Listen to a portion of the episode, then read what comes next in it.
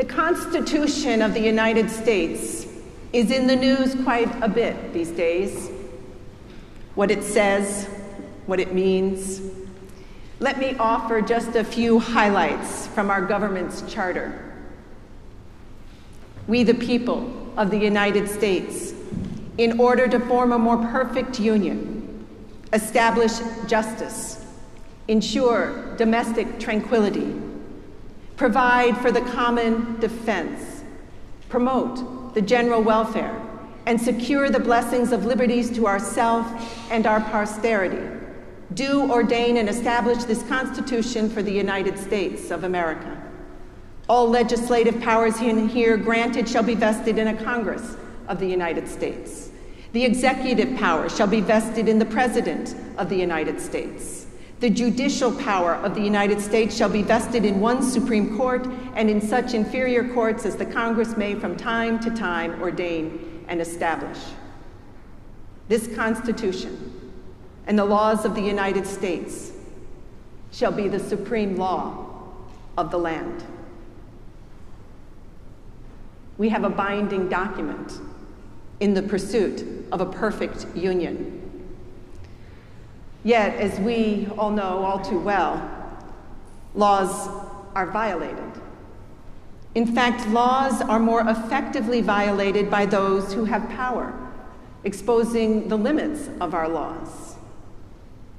Our hope for justice, for freedom, for safety, for prosperity is carrying out these laws of the land in the context of Christ's love. As we hear in Romans this morning, love does no wrong to a neighbor. Therefore, love is the fulfilling of the law.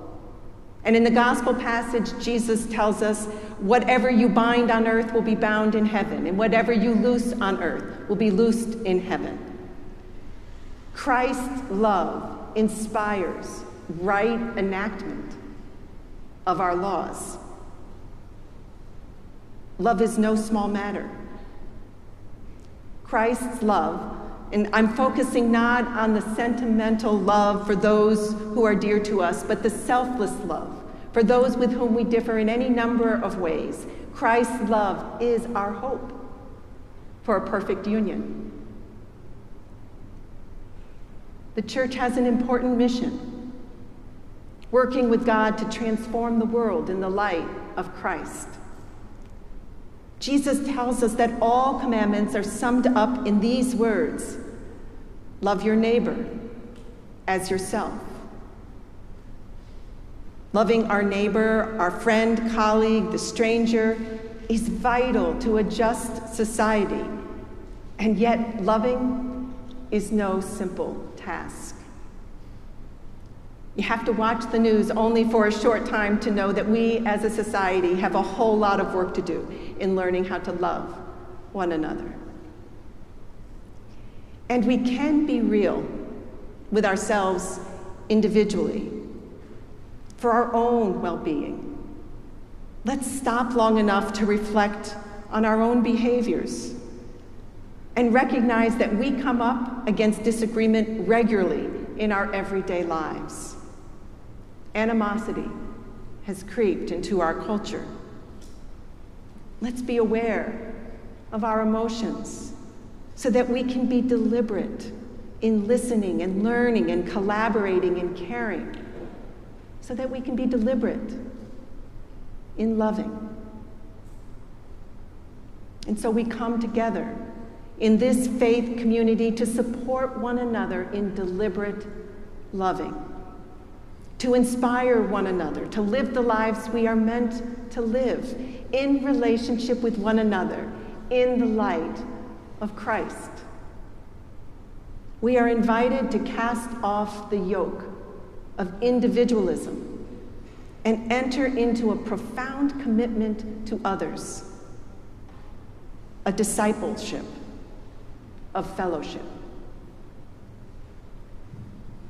This fellowship will not always be easy. At times we will disagree. At times we will be offended. But our faith does not prioritize right versus wrong. Our faith prioritizes relationship.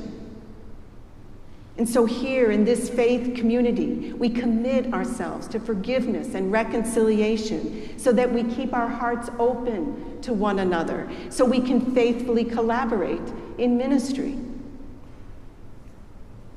Life is challenging for any number of reasons.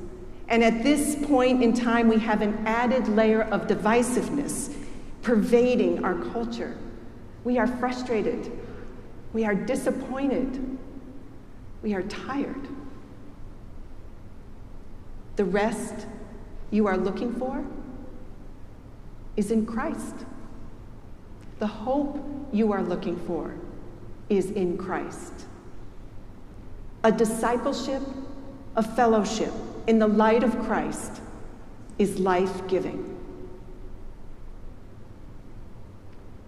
We learn about God's covenant with God's people, God's promise of love throughout Scripture.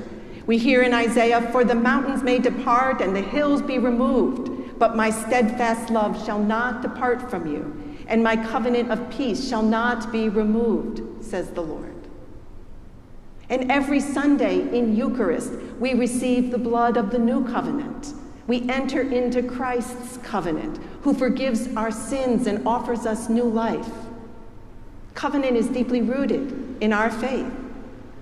And so, as we kick off a new program year, let us enter into covenant with one another to create a discipleship, a fellowship. So, I offer five elements for our covenantal life together. First, let us worship together, and as much as possible, in person. There is synergy in coming together. Relationships among us deepen as we recognize our common desire to love God and we recognize our dependence on one another. We are supporting and inspiring one another on our faith journeys. Second, let us assume the best in one another and trust that we can be authentically ourselves with each other. Every one of us is loved by God in our uniqueness. Third, let us forgive one another. We all need forgiveness. God forgives us and so we forgive. Fourth, let us give ourselves to this community, sharing with each other our talents and resources. Wherever your treasure is, there your heart will be also. And fifth, in gratitude for being nurtured in our faith, let us share Christ's love in the world. Worshiping, trusting, forgiving, sharing, loving. Loving is no small matter and not a simple task. Let us remember these words from John's gospel when Jesus is urging us to abide in his love. Jesus says, I have said these things to you so that my joy may be in you and that your joy may be complete.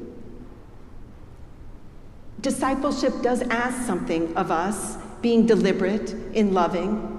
And within a discipleship of fellowship, we share the journey, we lighten the load for one another, we inspire one another, and we come to the joy that is God's peace. Through a discipleship of fellowship, we bear witness to the world of Christ's love. What a respite from the divisiveness. What a gift to the world. Amen.